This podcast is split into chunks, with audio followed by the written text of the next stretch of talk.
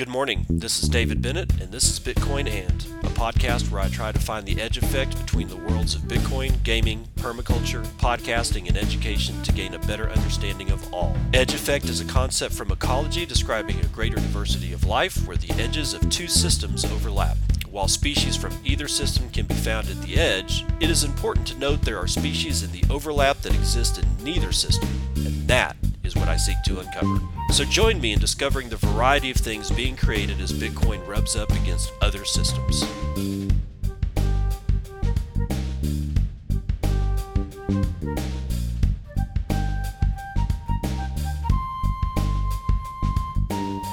It is 9:11 a.m. Pacific Standard Time. It is the 20th day of the first month of 2023.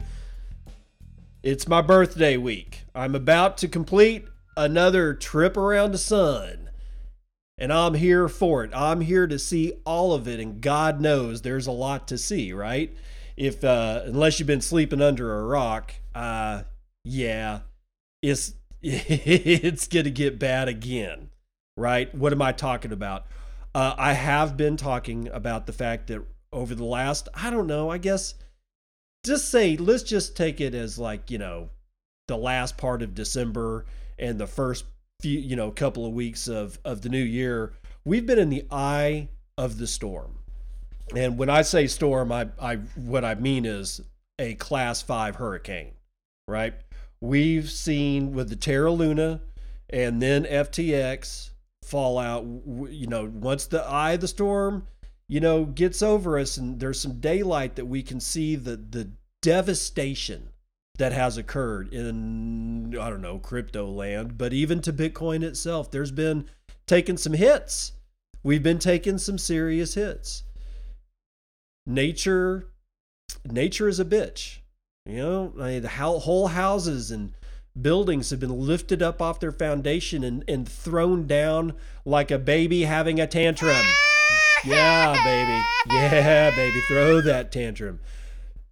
We're not out of the woods yet. We're just in the eye of the storm. We've got a whole other half of this son of a bitch to weather. Right? So, if any guys out there are thinking that, you know, market forces are not part of nature, you're going to get a really rude awakening. You need to you need to be sitting on dry powder. You need to wait and you need to watch I always DCA into Bitcoin, but for those of you who do not do that, who want to buy lump sums, if I were you, I would wait a little bit. Why? Well, Barry Silbert's Genesis has filed for Chapter 11 bankruptcy. Jesse Coghlan going to take us through it. Cointelegraph. Cryptocurrency lender Genesis has filed for Chapter 11 bankruptcy in, guess, you guessed it, the Southern District of New York. The firm has estimated liabilities of $1 billion to $10 billion and assets in the same range, according to the January 19th filing. Earlier reports claimed that the company had been considering filing for bankruptcy protection if it wasn't able to raise capital to stem its liquidity crisis.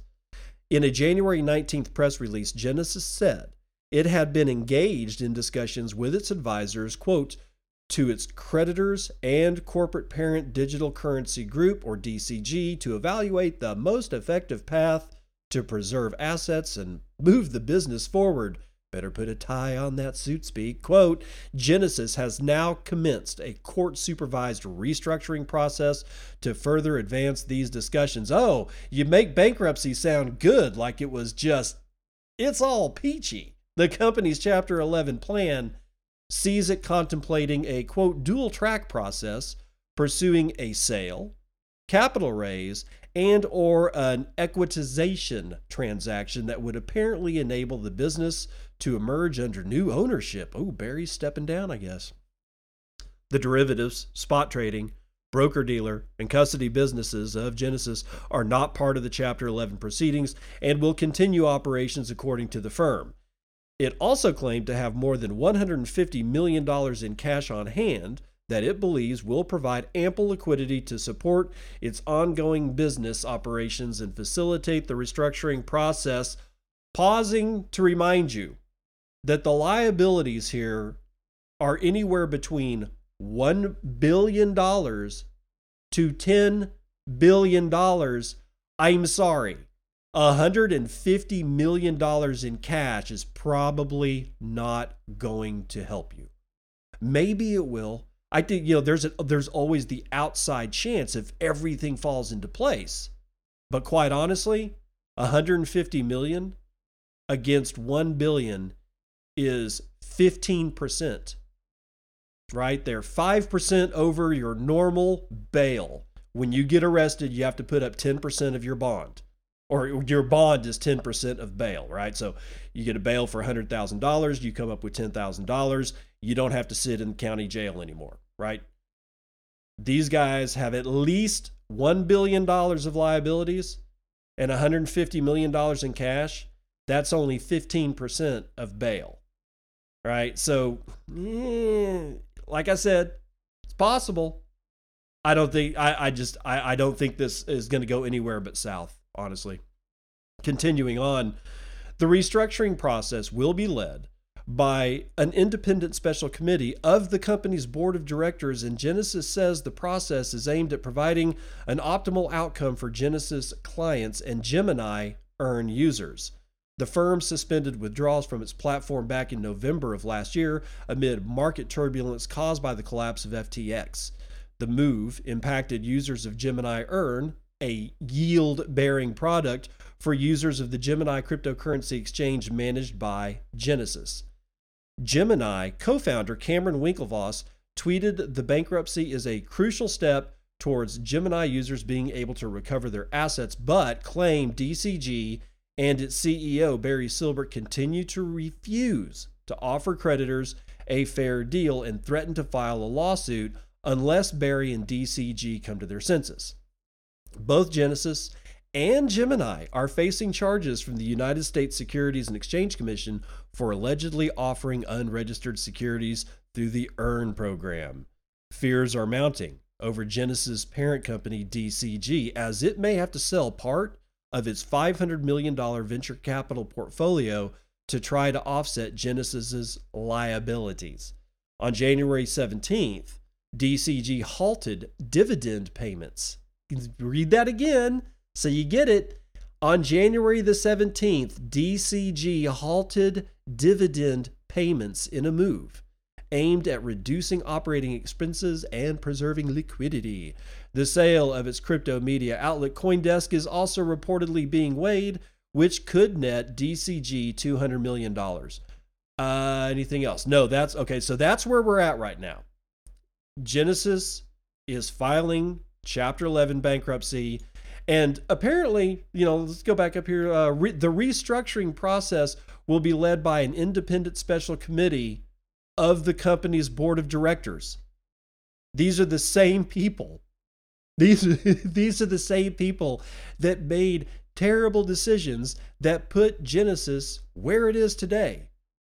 And these same people are going to get them out? No, no. This is a terrible idea.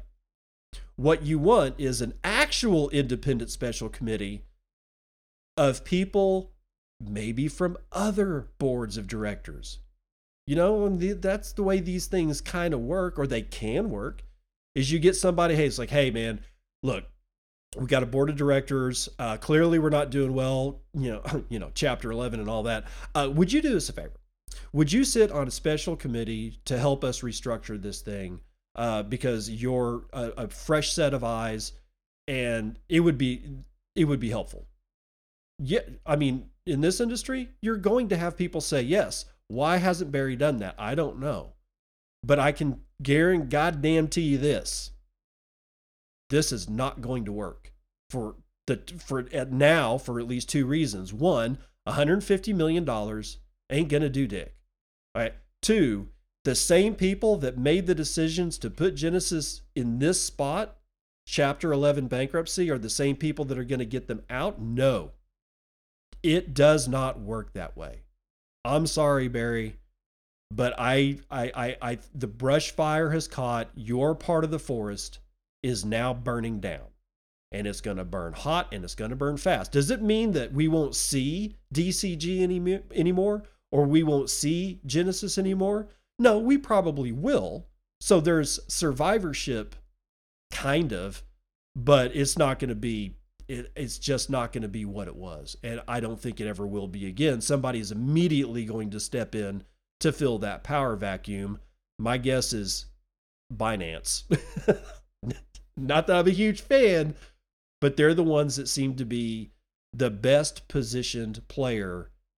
And they seem to have made the best decisions. Again, I'm not a fan. I'm not rah rahing. I'm just, every time I look at Binance, I'm like, everybody else catches on fire. What flame retardant are you guys using? Because they're not on fire. Not that we're aware of yet. Okay. I, I, I'm not making any predictions. If I were to make a prediction, Binance wins. Binance comes out on top. I I don't know. Although last thing to say about this, I hope they get rid of CoinDesk. I cannot stand that publication any longer. And what I really hate is their website. Have you been to this thing? It's a mess.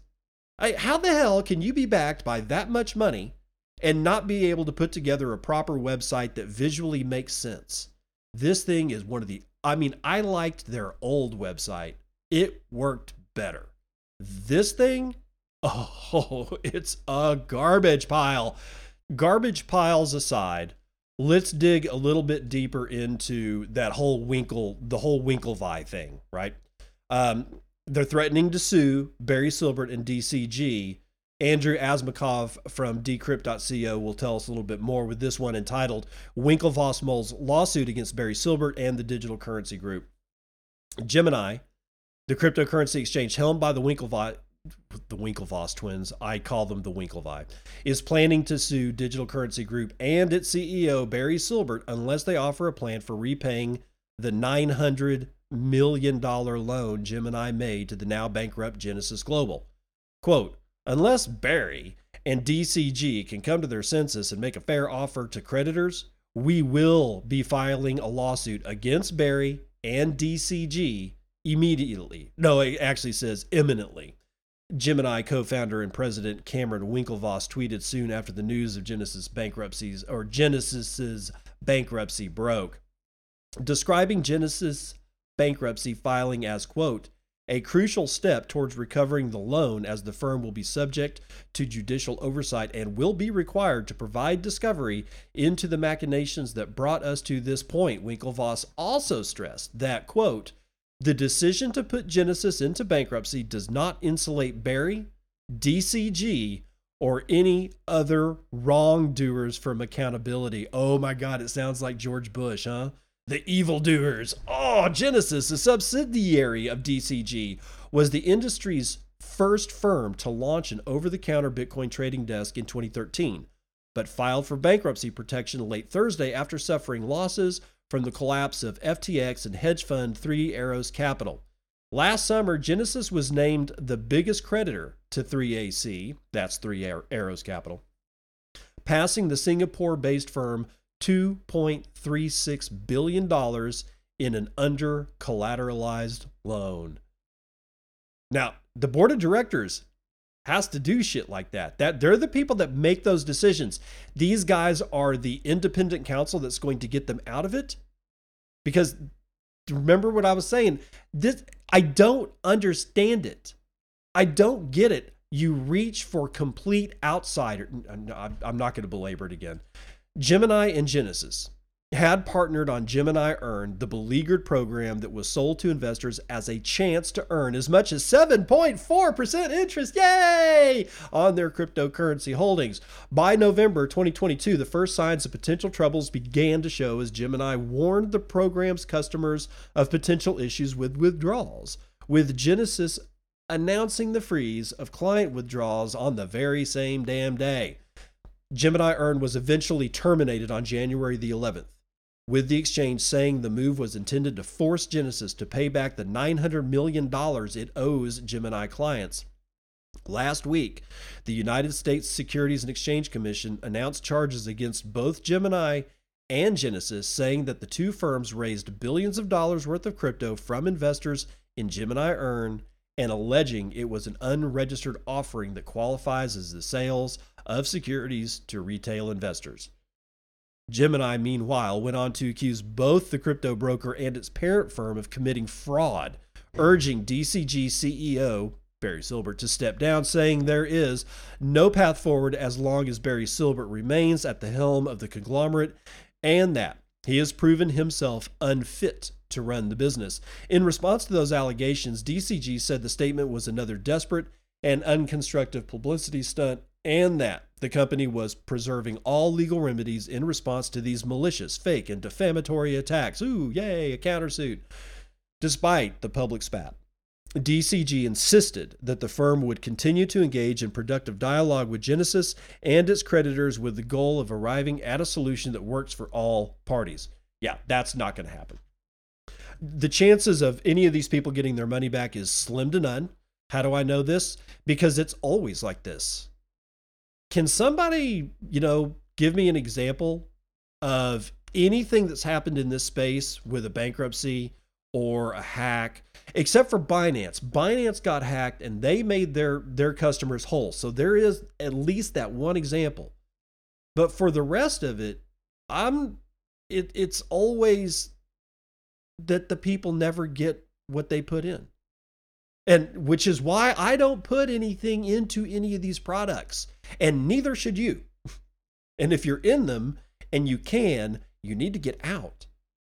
You know, I mean, it's I put myself in a bind when I say that because it's it's it can be considered financial advice, but I've never been wrong about not loaning against your Bitcoin. When I tell people don't take a loan out against your Bitcoin, I'm always right when I say don't go to, you know, when when BitMEX was still doing that 100x leverage, you know, play, and I was telling people way back in the day before they stopped doing that, I begged people to not do that because they were going to get wrecked. And people got wrecked. I was right. Right? I I it's not that I'm brilliant. I'm not. And it's not that I'm some kind of oracle. I'm not.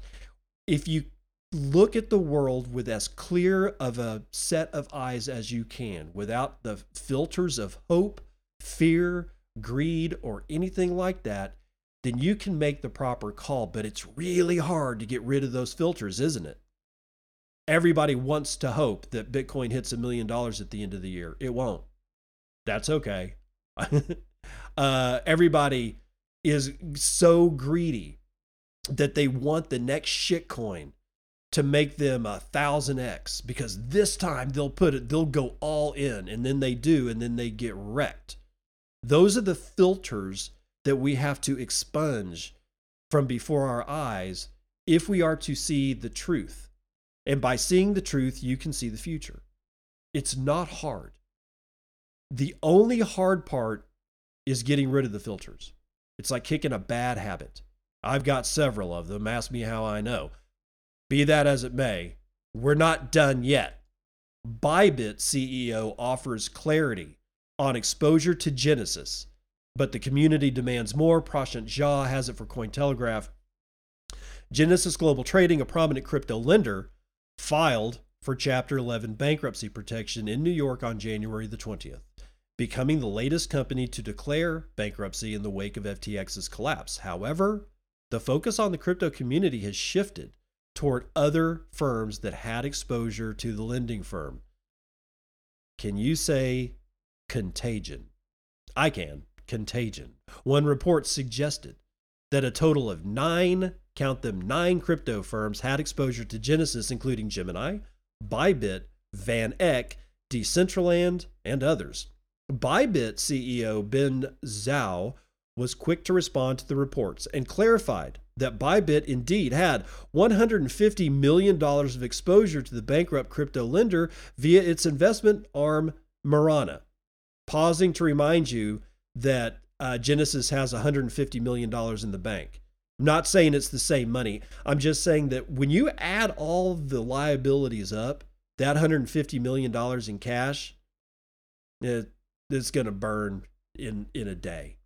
Zhou noted that Mirana only managed a portion of Bybit's assets and the reported $151 million exposure has about 120 million of collateralized positions, which Mirana had already liquidated. He also assured client funds are separated and Bybit's earn products don't use Mirana. Oh, so they've got an earn program too. Uh, when's the when is uh, Gary Gensler going to get all over this one? While many appreciated the quick clarification from the co founder, many others had more questions regarding that clarification, especially about the company's earn products. One user demanded full disclosure about the earn products and how yields are generated. Another user questioned their relationship with Mirana, asking whether they are operating on a similar strategy to FTX and Alameda. Others were puzzled by the timing of the revelation given Genesis' well known troubles. Some of its biggest lenders, such as Gemini, have been actively demanding action against Genesis' parent company, the Digital Currency Group. One user wrote, quote, tweeting full disclosure only when caught with your pants down automatically refutes your claim. If this was full disclosure, Bybit would have said it months ago, end quote. Many others demanded proof of transactions between Bybit and Mirana for assurance while reminding Zhou that similar statements have been made in the past by FTX executives. Cointelegraph reached out to Bybit to get some clarity on its earn program and raised some of the community questions, but received no response by the time of publication. Okay, now let's do this one. Let's go back up here. Um, one user demanded full disclosure about the earn products. Yeah, that's what I'm saying. Gary Gensler is going to come after Bybit too. This doesn't end. The, the, I hate, I don't like the fact that I'm kind of on Gary Gensler's side, but right now the enemy of my enemy is my friend. I don't like regulation, but I also don't like bad actors. And this space, it's like I, I described it thusly on Nostr yesterday. I said, that the basement of this quote unquote industry is clearly the receptacle for a hundred million porta potties set atop it. This is a basement filled with shit. It's filthy. And the best way to get rid of filth is a very hot fire. And it's burning down right now. We are entering the eye wall of the hurricane, and we're going to go through it again. Hold on to your britches.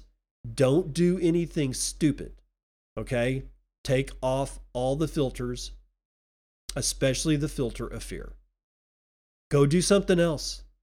Spring is coming. Get ready to plant your garden. Do anything other than worry about this crap.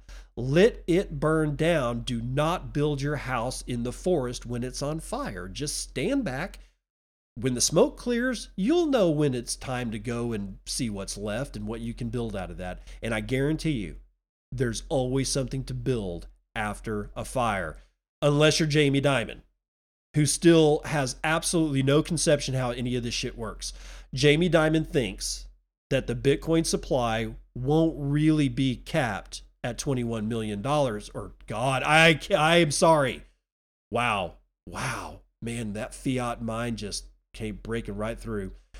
Jamie Dimon thinks Bitcoin supply won't really be capped at 21 million.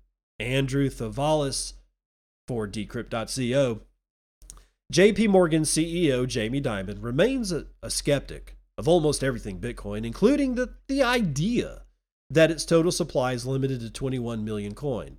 Quote, how do you know it's going to stop at 21 million? Oh, for.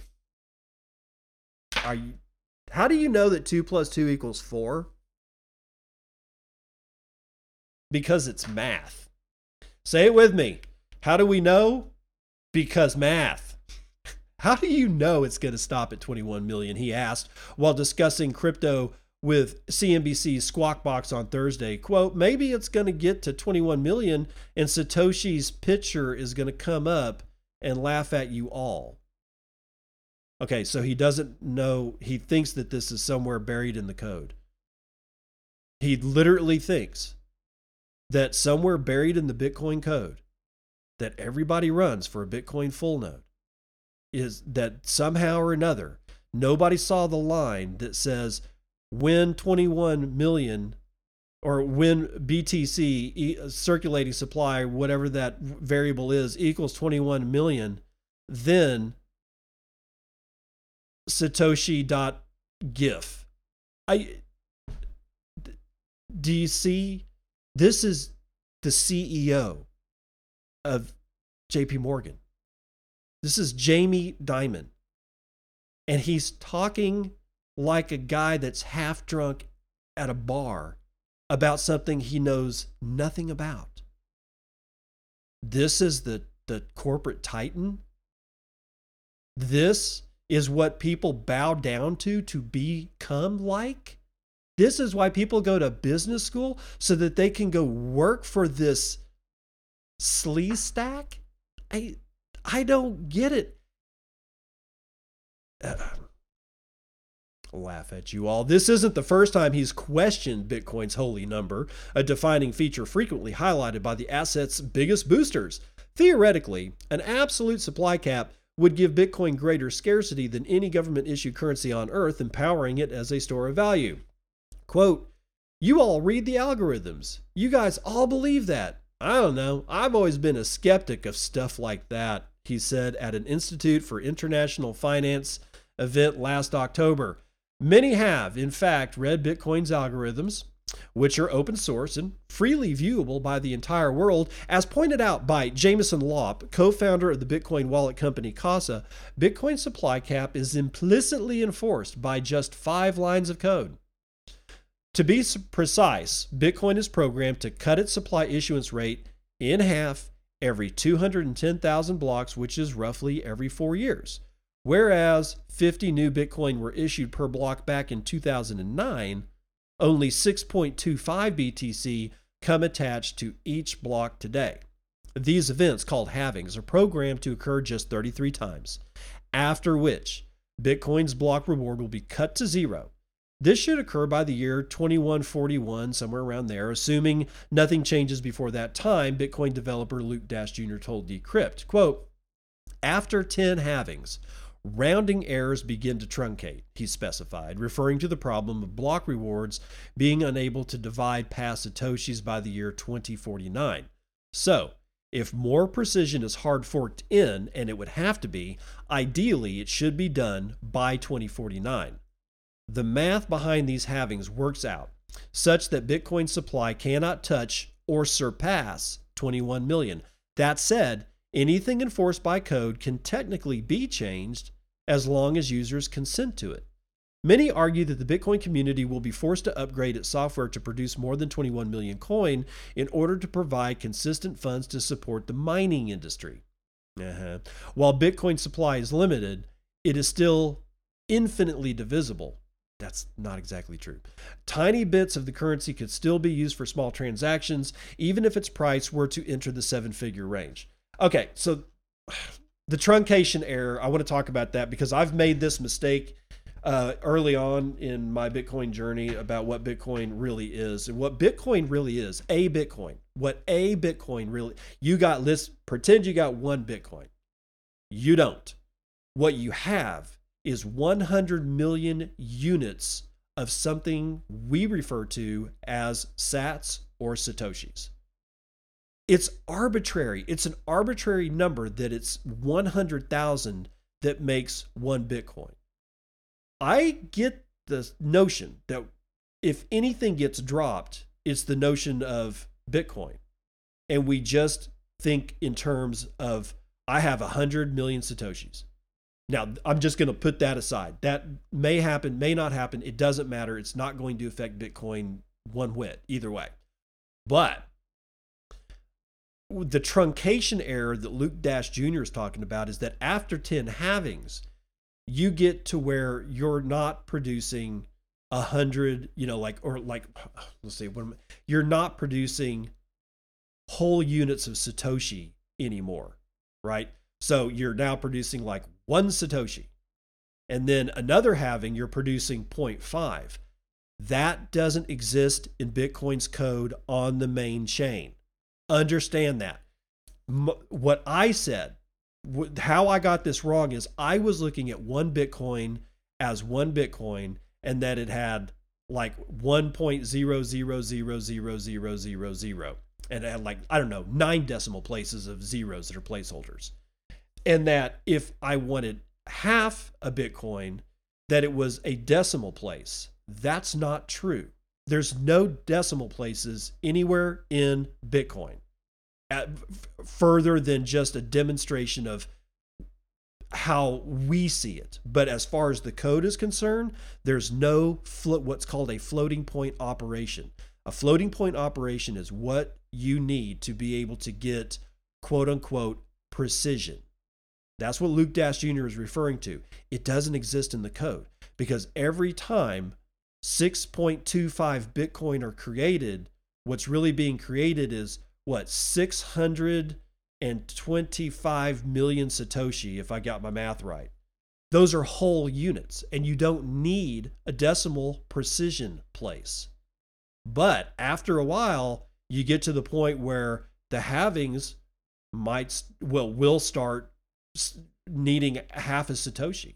And that's impossible for the code right now. It would have to be, like Luke Dash Jr. says, it would have to be a hard fork to get code into the code base for Bitcoin that would do that. And that brings me to another point. The notion that 21 million cap can be somehow or another expanded is technically true. Is it socially viable? My answer to this latter is no. It's not. Peter Zeihan went off on Joe Rogan talking about or demonstrating his complete lack of understanding of how Bitcoin actually works by basically saying the same thing. That one day we're just, somebody's just, some dude, he said literally, some dude is going to pop up and just print those coins out of thin air. Oh my God, right? No, okay. Um, all that can really be done. There's two paths to expansion of the number of coins in Bitcoin. One is to hard fork Bitcoin and basically reset its cap to some other number. It automatically is not Bitcoin. I will never support that software. I will teach my children to never support that software. We will know what software to hand down to our children. I still think about this a lot. So how, how do I think about succession? I know a lot about Bitcoin. How do I get my 13 year old daughter to understand which code to run after I'm dead? This is a serious question. You should ponder it yourselves. So the hard fork or hard, getting getting a fork into Bitcoin uh, or uh, forking Bitcoin and setting its cap. Well, welcome to shitcoin land. We've already been there. We've already done that. Not viable. The other way is to get all of the people that will write code for Bitcoin to agree that they will write that code. And then all the guys with commit access to the code says yes. Chances of that with the group of people that we have right now, in infinitesimally small eh, chances of that ever happening. If it did, I will not support that code. I will support the legacy code. And I guarantee you, a whole crop of people will pop up and they'll say, no, we're going to support the legacy code too. And then there will be a major shift. And that will be something that the, if the mainstream media is still around, if that were to ever happen, see, Bitcoin's dead. It'll be another Bitcoin obituary. I don't think it's going to happen. Socially, it's unviable. There's because there's no centralized command and control situation to tell us how to think about this. And we talk about it amongst ourselves in a peer to peer fashion. And I'm not talking about just Bitcoin transactions. I'm talking about talking to each other on, oh, God forbid, Twitter or Nostr or uh, the Fediverse or anything like that. As we communicate with each other, I have yet to find somebody that's not being excoriated every time they even re- modestly suggest that there should be a, a increase in the amount of Bitcoin available in the future. I don't see that changing anytime soon, but we must be vigilant vigilant now and instill that to the younger people that we teach and to our children how important and why it's important. We need to give the world its ethics back because it's been burned away. Now, last thing before I get into uh, the numbers is good news. BTC Casey has this one for Bitcoin Magazine. OKCoin and Paradigm announce a new grant awarded to Bitcoin Core maintainer Marco Falke. Um, before I begin this, possible pain point developers that don't uh, think about this. Developers that don't go in for the increasing 21 million uh, supply cap on bitcoin get no grants in the future. That's a pain point. You need to look at that. All of us need to look at that. Because we may not be able to put the screws directly to the developer but we can put to the, the screws to the people that support the developers. This is an ecosystem and this is the way ecosystems work. It's not just one thing walking around in the forest. It's everything about the forest and what that thing touches and what nourishes that thing. And each one of these can be a potential pain point. Continuing, cryptocurrency exchange OKCoin, alongside partner investment firm Paradigm, has announced a new set of funding for Bitcoin Core contribution. The funds will be directed into a grant for core maintainer Marco Falke who OKCoin has supported in the past, in 2021 and in 2020.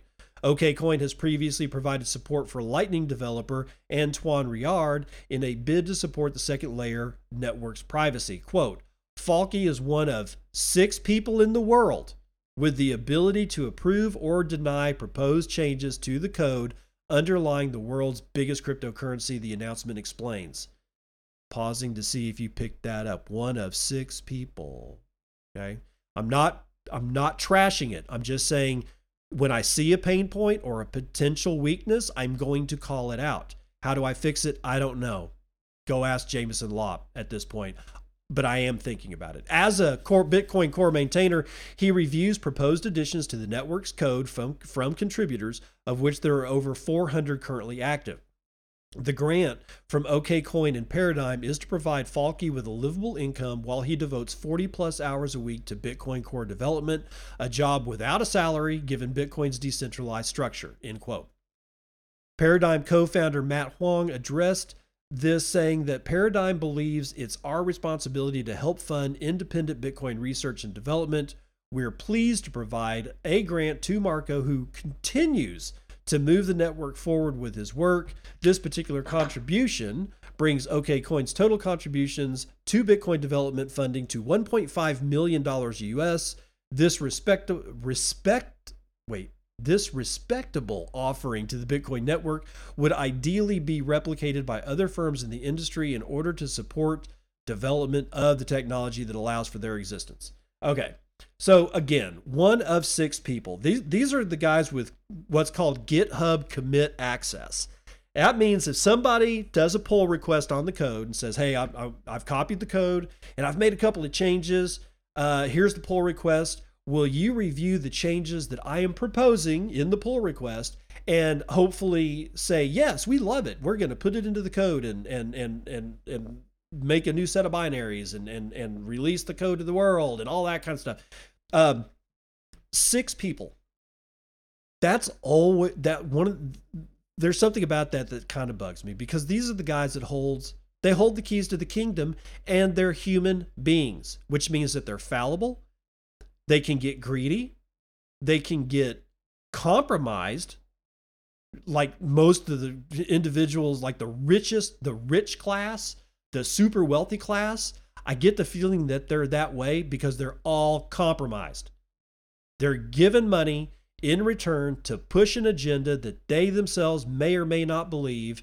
And in return, not only will they get oodles of cash, but diddling the little kid on Epstein's plane will not be released to the public. And if you ever stray from that narrative, it will, and your life will be destroyed. We need to be able to be better than that. Let's say you did get compromised in the worst possible fucking way. What actually would happen if you stood up and said, before anybody released any photographs, and said, I did it. This is what I did. This is the day it occurred. This is what I was thinking, and lay it all out to the public. What would actually happen? Are these people really scared? What are they scared of? I this is and this I've been pondering this ever since I finally opened my eyes and figured out what the hell was going on. But people are people. And compromises do occur. What if all six commit guys are compromised? How do we guard against that? In my in my way, it's simple. I will never run your fucking code if it has anything more than 21 million Bitcoin. And the rest of the rules that we use to make sure that a transaction is valid, same thing. I will never run anything outside of consensus code. Let's run the numbers.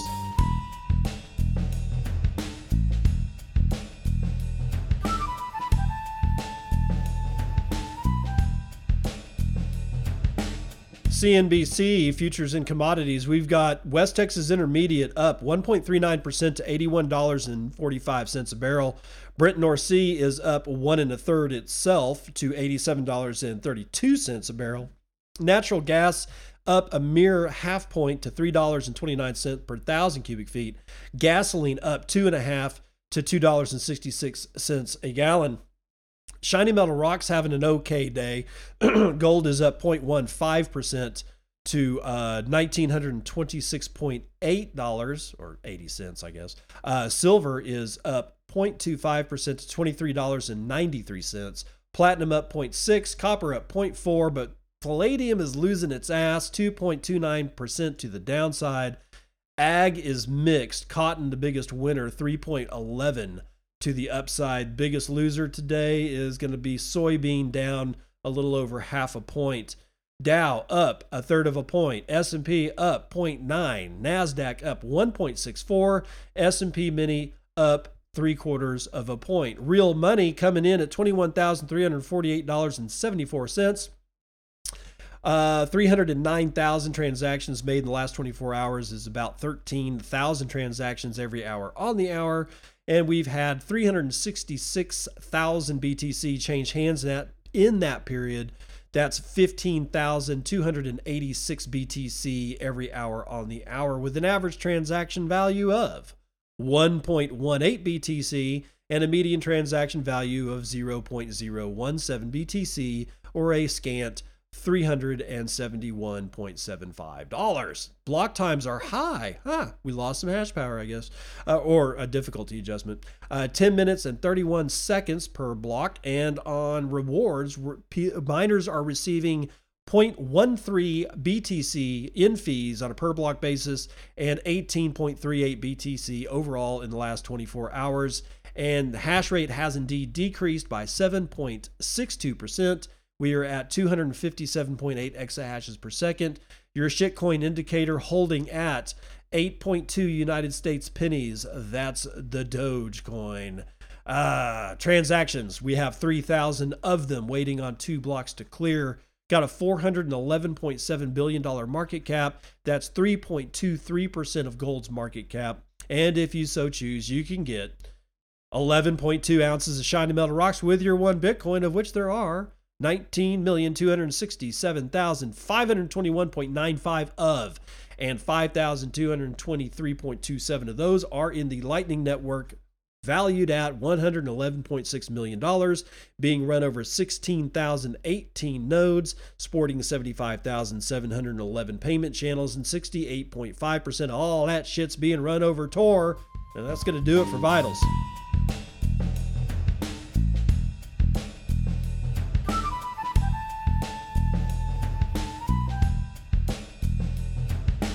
Welcome to part two of the news you can use. We're going to start off with boostagrams. Bubba, my friend Bubba, 30,000 sats. Man, he's been high rolling with me lately, I, and I appreciate it, Bubba. Uh, hope your wife is uh, continuing her truck driving education. I still think that's cool as shit. He says, uh, Get well, Mrs. Nunya. We need David, and he needs you. Wait a minute. Oh, hold on. Nope, nope. I'm sorry. I looked at the wrong damn thing. I need to make sure of my episodes. That was from that was from pre-Christmas. Let's do episode 658, which indeed was yesterday's show uh, or the day before yesterday. Having problems. Lumberjack Hoddle 6900 Sat says best closing statements I've heard in a very long time. I have to say, I nearly teared up listening to the amount of emotion and passion you have for soil, permaculture, and Bitcoin. You're a hell of a good guy, and I'm thankful to know you on a first name basis, sir. Eh, not as uh, honored as I am to know that there are people out in the middle of a forest without a whole lot of, you know, not like you can just walk down to the bar. Hell, you can't even walk down the street. You're good to not break your ankle from all the slash in the middle of the night to get up and go take a piss. You know, that I mean, that's roughing it, guys. and in the middle of summer, you want to talk about some it's I mean, it's insane work. Logging is insane work anywhere, right? Any time of year. But by God Almighty, these guys, if I have guys like this listening to a guy like me who's never done work like that, then there's hope for the world. I'm telling you, man. Vake, holy shit, Vake, 2,000 sats says fire, fire. Nice. I've never had Vake uh, donate to the show. Thanks, Vake. I, I appreciate it, man. Mr. Man, 1,000 Satoshis. Do you ever go on other podcasts? I have. I used to actually do quite a bit of, um, oh, um, oh, I can't, re- uh, Adam oh God, not Adam Sandler. Uh, the uh, the the uh, other Bitcoiner, Adam. Ah, I can't remember his name, and that's embarrassing. But ever since I got kicked off of Twitter the first time with the B E N N D 77 account, almost all I stopped getting almost all requests for for going on to Adam's podcast and a couple of others. Right? Why? They cut off my they they they deplatform me. I'm not hurting. I'm not hurting. I haven't been on any in a while. Um, but I have I have done them. I think the last one I did was um over with um oh god, yellow was it the the meme factory? Yeah, meme factory. Uh was the last one I did with them. And that was when I was still living in in Canyon. And the only reason that they were able to get a hold of me at all was because th- these people were are the most solid memesters and bitcoiners ever and it's kind of like the taco pleb and meme pleb group and once you announce to the group that you've been banned and here's your new account they almost automatically follow you they they do what they can to help you out but with twitter on fire the way it's been over the last year and a half I'm not even going to try to get back on that platform. So, yeah, I'm going to be doing a lot less. I'm going to be invited on a lot less podcast. Uh, oh, let's see. Frolic Ford 210 sat says honestly all caps. Nick underscore Doe says cheers with 169 sats. Thank you both. Thank you all. I appreciate it. Let's see what the hell's going on. Uh oh oh oh my God. Hold on to your ass. FTX token, FTT, pumps 32% after the new CEO says that the exchange could be revived. Are you ready for zombie FTX? I swear, I can't believe this industry is free. It, it, it provides me with so much entertainment Let's find out how much entertainment we can pack into this one from Decrypt, written by Kate Irwin. The token issued by the bankrupt FTX crypto exchange has jumped 32% in a day after its new CEO, John J. Ray III, reiterated that he's mulling over the idea of restarting the struggling exchange formerly held by Sam Bankman Fried. Ray said on Thursday that he is still trying to uncover and retrieve FTX assets and has tasked a group with exploring the possibility of restarting the international arm of the exchange, the Wall Street Journal reported. Quote, there are stakeholders that we're working with who've identified what they see is a viable business, Ray said. Of course, that's what they see. They want the scam to continue. I'll get into my thoughts on that later. But this isn't the first time it's been said that FTX could be getting a reboot. Just last week, FTX's creditor committee attorneys said releasing the names of the exchange's 9 million customers could damage a potential reboot. FTX collapsed in November following a bank run on the exchange that forced the company to admit it didn't hold one to one reserves of customer assets. Oh, sh- I'm shocked. I'm shocked and appalled. The whole meant that the exchange couldn't meet customer demands for withdrawals. FTX eventually froze withdrawals and filed for bankruptcy. U.S. prosecutors have since charged Bank- Bankman Fried with eight, count them eight financial crimes related to the collapse of FTX.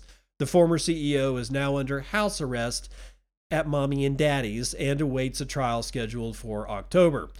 FTT's rise today to roughly $2.37 is a substantial 165% increase from its all-time low of 82 cents on December the 30th according to CoinGecko data. Despite FTX's complete collapse, the token has never quite reached zero. FTX issued FTT tokens and sold them as a way for traders on its exchange to earn discounts on fees, not unlike Binance's BNB token. FTX also used FTT tokens to acquire assets and firms it wanted, such as the now extinct firm Blockfolio. Man, how shit changes. Which FTX paid for nearly entirely FTT tokens that the company itself issued. I would love to be able to pull out my wallet, magically create money, and then go buy cheeseburgers with it. That's what they were doing. the FTT token has no real value, right? And they just printed it and then they bought Blockfolio. Amazing, amazing how this works. While it's unclear why traders are still, you don't know. I'll get to it. While it's unclear why traders are still buying and selling a token for a defunct exchange, it's possible that, or while it's unclear, do, do it again. This is my fault. I'm sorry. I, I, I, shouldn't be. I should be more professional. While it's unclear why traders are still buying and selling a token for a defunct exchange, it's possible that traders see an opportunity to profit from the token's wild volatility. It's also likely that some are speculating on the possibility that FTT could could could regain its utility on the FTX exchange in the future. It's a zombie coin for a zombie exchange. And the reason people are trading it is because they're degenerate gamblers. That's the reason. And that's always been the reason for all these altcoins that you, we swore to God were dead, but they still never quite go to zero. Except Unless you're Jamie Dimon, in which case the only one that will go to zero is Bitcoin, right? That's the one that will actually hit zero. Nobody knows what they're doing. Nobody knows what they're talking about. The, uh, the, why are they doing it? Because they're degenerate gamblers. Why would you buy a, a Bored Ape Yacht Club NFT? Because you're a degenerate gambler. I, it's it's this is not hard. It is not rocket science. It's not brain surgery. It's not even I don't know, reattaching somebody's limb or being a thoracic surgeon. This is not hard. Degeneracy exists as part of the human condition. It's always there. It's the impetus is always upon us to not be degenerate. And it's not that it's easy to not be degenerate, but it's doable. I don't gamble.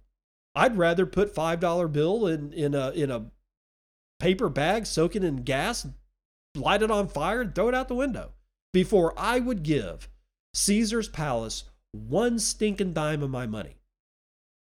I'm not, if you enjoy gambling, fine. I, it's not, I don't like you any less. I don't love you anymore, but I won't do it myself. My wife had me go out and buy a lottery ticket the other day, and I felt fucking sick. And I'll do it for her again because she's my wife, but uh, I'm like, I don't see the point. Gambling is a bad it's a bad habit. It's worse than heroin sometimes. At least with heroin you've got a reason that you're making terrible decisions because you're under the influence of heroin. But when you're stone cold sober and can walk in with a couple of thousand dollars and lose it all and be fine with it, or God forbid, go further and start, you know, want to get it back and start raiding your kid's college fund or something, man, you got no excuse. You're clear headed.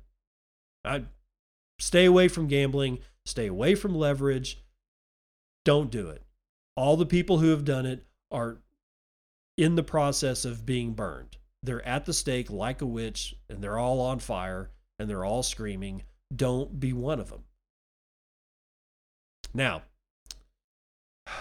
oh, let's hold on for a sec. I want to get back into okay. So, FTX, the possibility of it coming back as a zombie company. Um, I don't do business with it. I, I, and it's not because it's, it's not because it's a reputation thing. It's a, what's in it for the people that want to resurrect it?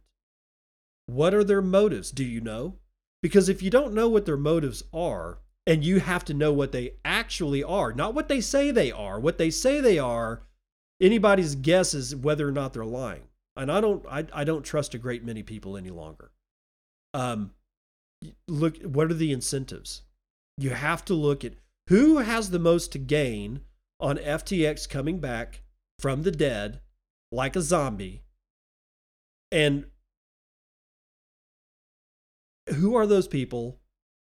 What are they going to do? What are their intentions after that? Honestly, I wouldn't waste my time. Just run away. And FTT, a zombie coin on a zombie token, what could possibly go wrong? They're just putting more fuel. The forest, uh, the forest, their part of the forest is burnt to the ground. And what are they doing? They're calling in the dump trucks to get all the slash from my lumberjack friends' team of you know, woodcutters, and they're dumping it on the still smoldering ash because nobody learns their lesson because it's the same reason why they're still trading FTT, human degeneracy. Breaking away from that, dear Normie, dear Normie, don't buy Bitcoin. Probably really good advice. This is from Bitcoin Magazine. It's written by Tim Niemeyer. I think that's how you pronounce it and he starts off. As you might have learned from watching the mainstream news, the Bitcoin price has been pumping as of late. If you bought the top and held until now, you may consider taking advice from good old Mr. Goldshill himself, Peter Schiff, and use this opportunity to sell. If you're someone who missed the boat, though you may reasonably wait for confirmation and buy closer to $70,000. For those thinking to make a quick buck, you might hop on for a ride just to try and cash out near the next all time high. If you're a communist who doesn't believe we need non coercive ways to coordinate human action, well, then I can't help you. Whether your story or specific situation is, whatever it is, one thing is clear buying Bitcoin is not going to help you. Yeah, you read that right. The physical act of trading one monetary good for another does next to nothing for you. Sure, you might make a few dollars in the short term, save for as much as 37% on short term gains taxes. You may even get a girlfriend. Pay for the next vacation? Lambo? Ah, why not? But none of that matters because the ultimate value of Bitcoin is not merely quantitative, but qualitative. And to get the qualitative benefits, you'll need to prove that you've done some work. Proof of work. Quote The day you plant the seed, is not the day you eat the fruit. End quote. I might add to that before I go on. Another quote that's like that, that makes a lot of sense here, is that blessed is the man who plants a tree whose shade he knows he will never enjoy. That's how trees get planted. Just saying. The gift of Bitcoin lies in the unfathomable, unfathomable unlocking of understanding. God, that's a lot of use that you receive from putting in the time and effort to study it. The bad news is there's so many different rabbit holes down which to go. You could spend months to years learning about any of the following cryptography, computer science, distributed systems, open source software, network effects, game theory, economics, monetary theory, 11th grade math, energy production, geopolitics, history, human rights, philosophy, human physiology and psychology, personal responsibility, just to name a few. the good news is, is that there's so many rabbit holes down which to go. I've been studying Bitcoin since 2018, and I've yet to even come close to exhausting the depth and breadth that Bitcoin offers. On top of that, the wisdom derived is rooted in reason and logic. It acts as an anchor in a world where reality is constantly and increasingly manipulated.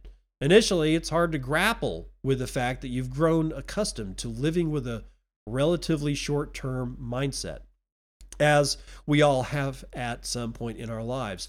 This short term mindset is what Bitcoin is referred to as high time preference. It might take some time, but understanding how the money we choose changes individuals' incentive structures is the first step to understanding why Bitcoin is the best form of money. Inflationary fiat incentivizes its users to make decisions based on the need of the present, while disinflationary Bitcoin incentivizes its users to plan for the future while deprioritizing present consumption. It took me years of intense study to get to a point where I could articulate that point and truly grasp its effects on society. Don't expect to get there in one conversation, article, or podcast. this knowledge can only be spoon fed so much. You have to build a proof of work mindset. Unfortunately, many of your friends think they already know what they don't know. Wikipedia states that the Dunning, Kruger effect is a cognitive bias whereby people with low ability, expertise, or experience regarding a certain type of task or area of knowledge tend to overestimate their ability or knowledge. One main reason that most normies won't take the time and effort to do their own research is because of hubris. The most recent and obvious example in this regard to Bitcoin came during Joe Rogan's recent interview with geopolitical strategist, not an economist, a geopolitical strategist and speaker and New York Times best-selling author Peter Zeihan or Han.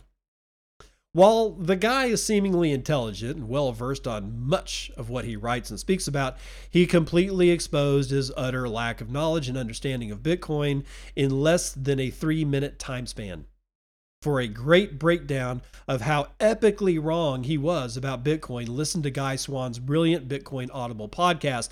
Yeah, it's one of his. Uh, it, Guy Swan did a podcast on this. He did a, a full guy's take on one minute and 58 seconds of Peter Zeihan talking. One, one minute and 58 seconds. Sorry, I thought I heard something. I God, it, I'm, I'm distracted again. It's like, oh, shiny. Oh, look over there. Um, one minute and 58 seconds. And he made like a, seven statements, said seven sentences or something like that in that one minute and 58 seconds. And all of it was wrong. And it's one of Guy's last episodes. So if you go to uh, Bitcoin Audible and look through Guy's like most recent episodes, you'll see it. I just don't know the episode number. Continuing. The point here is not to beat up on Zeihan too much. The point is that we are all human and are able to easily make incorrect assumptions based on misconceptions and ignorance. To approach Bitcoin, you must begin with a level of humility and intellectual honesty.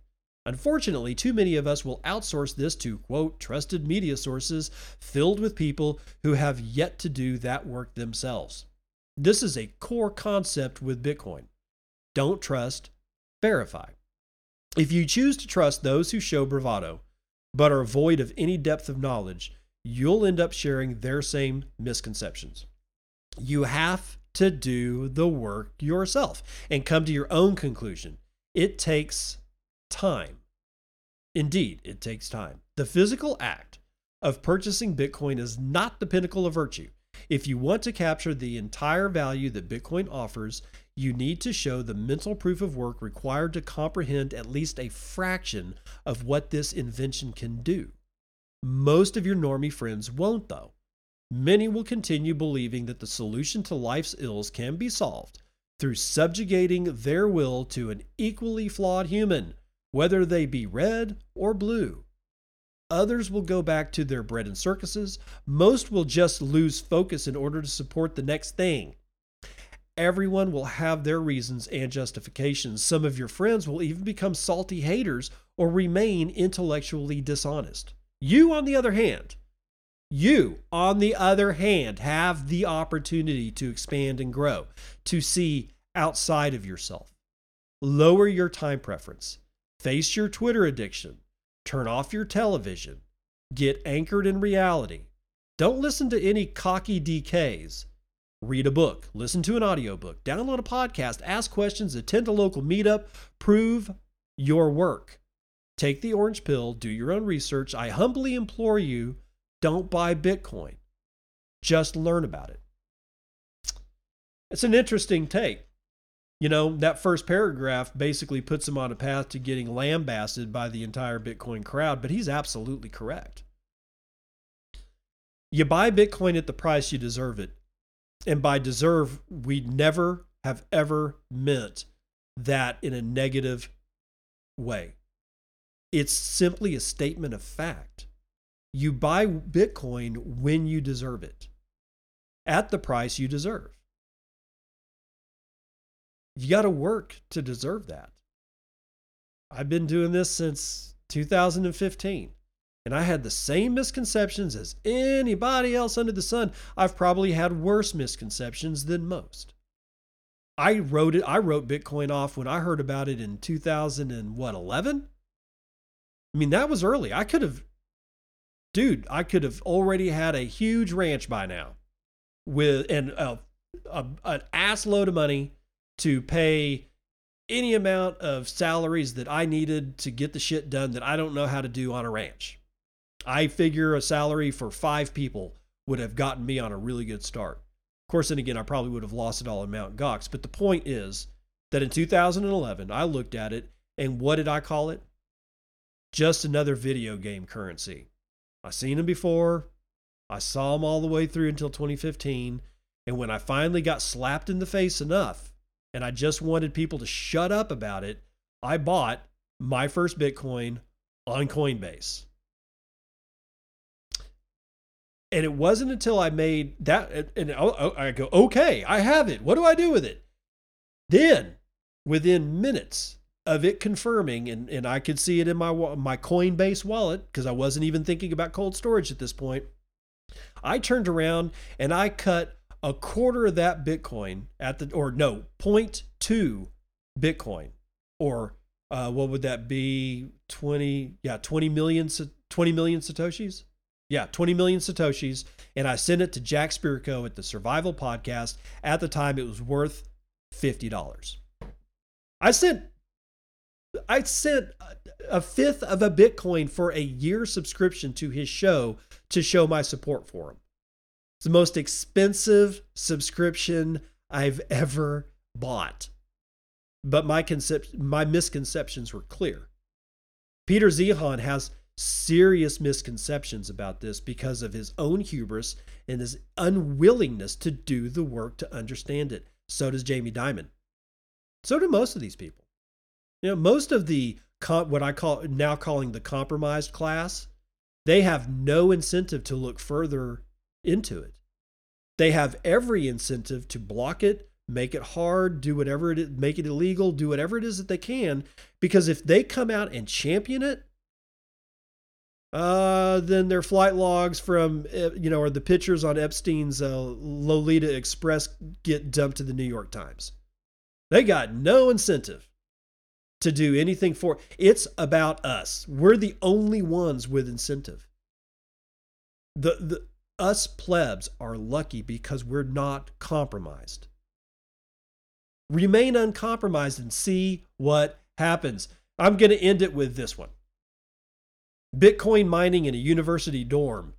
A cooler btc story. Joseph hall Cointelegraph the humble university dorm is a place for students taking their undergraduate degrees to study, rest, make new friends, host wild dorm parties, and of course, mine Bitcoin. A master's student in market research and self described data guy, Blake Kaufman, has hooked up an S9 Bitcoin miner to the Bitcoin network. He won the S9 miner in a raffle at a mid Michigan Bitcoin meetup and immediately set about learning how to use it. During a video call with Cointelegraph, Blake joked that he knew next to nothing about mining prior to the raffle. The moment he won, he raced to the nearest place offering a power cable and an Ethernet connection to try it out his dad's office. Quote, We turned it on, never hearing one, an S9 before. And if you know, when they start, they immediately rev up to 100%, and we're all just in the room like, oh my God, this thing is loud. We ran it for probably two hours, and we walked back into that office, and it was hot. End quote. The hot, noisy realization kicked his brain into gear. The Michigan rider was fast, or sorry, the Michigan winter was fast approaching, and his university provides free electricity. Why not mine Bitcoin from a dorm and take advantage of, you guessed it, the waste heat? There was one minor but audible hurdle to overcome. How can we fix the noise? Quote, I just looked up online, like, how to noise cancel S9, and the picture of this cooler on Pinterest popped up. Me and my dad were like, let's build it. Why not? So we bought a $5 cooler on Facebook Marketplace and we had the tubes in our attic and we spent about two hours drilling holes and it worked. End quote. The pair constructed the Bitcoin mining cooler box, which now takes up residence in Blake's dorm. The finished product would not look out of place in any dorm room, and it's actually quieter than the air conditioning unit, he explained. But aren't there rules against this sort of thing at a university? Won't the energy hungry Bitcoin miner put a dent in the university's electricity overhead? Quote So the miner is about 900 watts an hour. A mini fridge is about 60 to 100 watts a day. So it's pulling a decent amount of electricity there. I looked up all the rules and it didn't say anywhere you couldn't mine a Bitcoin or use a Bitcoin miner. So if they say you can't do this, I'd be like, okay, but you didn't say I couldn't. End quote. In a nutshell, Blake's not breaking any rules. What's more, one miner in one dorm in a large university home to thousands of students is unlikely to raise suspicions. It's an ode to the famous saying attributed to Rear Admiral Grace Hopper that sometimes, quote, it is better to ask for forgiveness than for permission. End quote. The ASIC S9 now wears away, generating roughly 0.000001 BTC or 100 Satoshis per Bitcoin block, which occurs on average every 10 minutes. It translates to about a dollar a day in fiat money terms. It's a paltry amount, but not to be sniffed at as a student. Blake's total outlay to start this Bitcoin mining venture was a cool box and a fuel cable, a few cables at less than $20 a day, and he can probably reuse the cooler come summertime. Incidentally, Blake's next challenge is to work out what to do when the weather improves and the mercury rises. Peak summer days in Michigan could hit 95 degrees Fahrenheit or 35 degrees Celsius. As a result, the air outside temperature or the outside air temperature will not cool the miner, which is a vital part of the operation. Quote, so I'll have to figure out something, maybe put it in a box of ice cubes and then something like that. I don't know yet. End quote. Blake has already considered using the Bitcoin miner to heat his family home after graduation. The idea, Blake explains, is to experiment with whether he can offset the gas cost at home and make it profitable.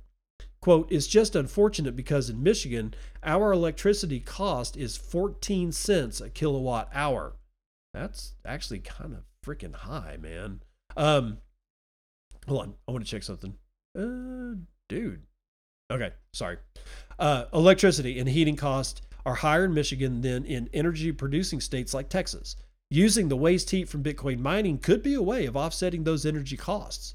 Indeed, Tapping into Bitcoin miner waste heat is a growing trend, particularly prevalent for at home or quote chicken shack miners as they're known.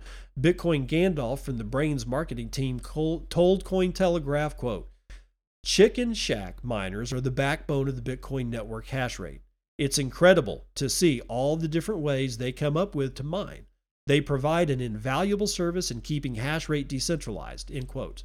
Armed with oodles of Bitcoin knowledge, Blake has since tried to orange pill his classmates and even professors. Unfortunately, some of them hold the belief that Bitcoin is a scam.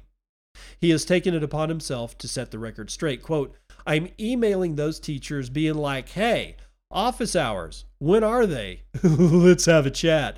You just you can't just come out and say Bitcoin is a scam with a Bitcoiner in the room. End quote.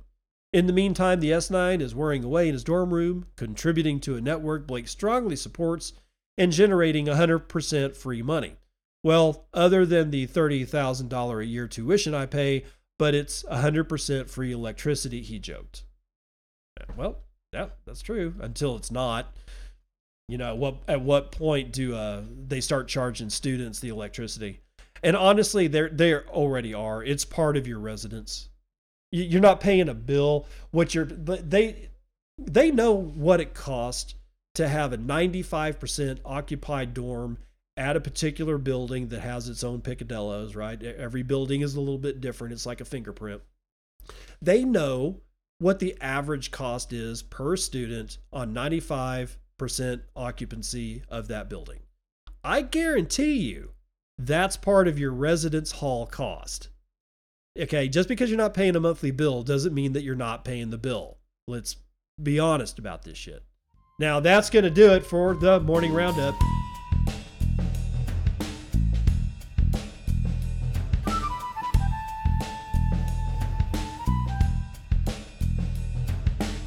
All right.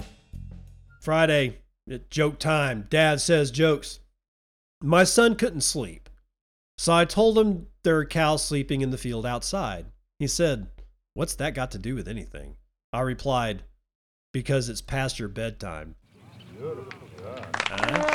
Huh? Huh? Ah, ah, ranch humor. I love it. Okay. Um, I gotta, I've got to admit, I found myself surprised. Can you guess at, at, at what I found myself surprised about today when it came to reading some of these news stories?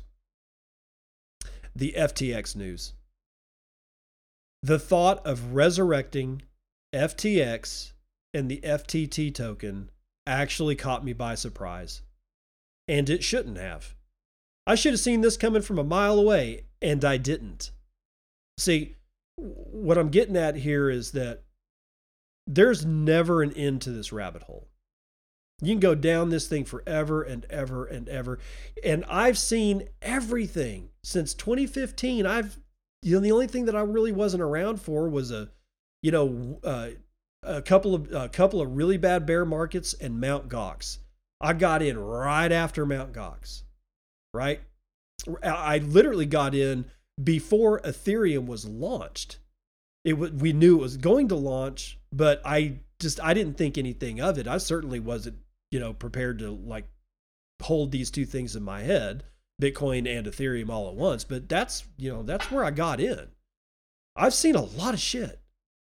And I honestly got blindsided by somebody thinking that they were going to resurrect FTX. And I feel kind of dumb. That's okay. I, I say all this so that if you're a new listener or you're or even if you're an old listener but you're kind of new to Bitcoin, you all even the OGs, and I'm, I don't even consider myself OG. I'm, I'm like people like 2013, 2011, certainly 2009 and 2010. Those are the OGs. They still get shit wrong. Luke Dash Jr. lost 200 Bitcoin because he had an overinflated self of you know self importance of his own roll your own cold storage method and he got fucking hosed. But everybody makes mistakes. You know it, it, it's a learning process. It's what we learned today though is that the people that refuse absolutely refuse to do any work whatsoever at all to understand how Bitcoin works, what you're likely to be able to do to it or with it, and what you're not likely to be able to do to it or with it is immense. I've never seen I, have never seen this much resistance to learning about something new, which always led me to the question why? I mean, why wouldn't you want to learn? I mean, especially if you're technologically minded or if, if you're at all curious We've never seen anything like this before. Even if you hate it on its surface because it takes away, I don't know, what you thought you knew about the fiat monetary system, even if, but if, if you're at the least bit curious, wouldn't you want to know? So I ask, and I ask of these people like Peter Zeihan, why are you so ostensibly against learning about something that we've never seen before? Because we haven't. That's the thing. You can go ask Peter Zeihan, yeah, what do you think about Bitcoin? Oh, I hate it. Yeah, but have you ever seen anything like it before 2009? He might come up with something, but those are easily waved away as either never coming into actual existence or wasn't actually anything like Bitcoin at all. Once they admit, and many people will finally admit, no, they haven't ever seen it. Then the next question to ask is aren't you curious about what it is? I mean, if we've never seen something ever before, wouldn't you want to go look at it? And then there's the motivation as to why they won't. Some of these people, like Jamie Dimon, I know why they won't. They're compromised. So outside of the quote unquote compromised class, why do those people, the people that are quote unquote uncompromised, why why don't they want to look at something that we've never seen before? I mean, if if a brand new Mount Everest was dropped in the middle of Kansas, do you not think that that would people would from the whole world would descend on Kansas to come see this mountain that's just fallen on the the Great Plains, and it just fell out of the sky, and it's it doesn't even have to be beautiful. It's just the oddity of it will spark that curiosity. There will be people from all around the world will fly to Kansas just to see it because they're curious. That's human nature. Now, this is the mountain. Bitcoin is the mountain being dropped in Kansas. Who has everything to lose from not being curious? and staying away from it and not want to learn about it, not want to go see it, not want to go ogle, not want to go buy a postcard from the dirty touristy vendor shop that's across the street from this huge tourist attraction. What do they have to gain by not going to Kansas?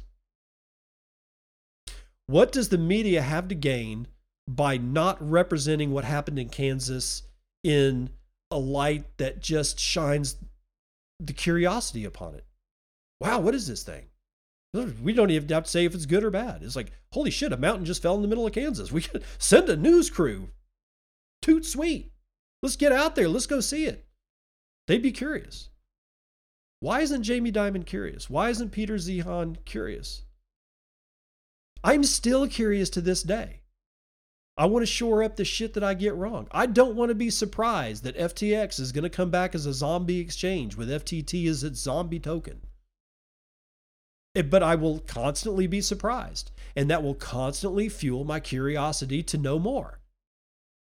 Is it just because I'm not compromised? Is that how you tell who's compromised and who is not? I'll let you ponder that, and I'll see you on the other side. This has been Bitcoin and, and I'm your host, David Bennett. I hope you enjoyed today's episode and hope to see you again real soon. Have a great day.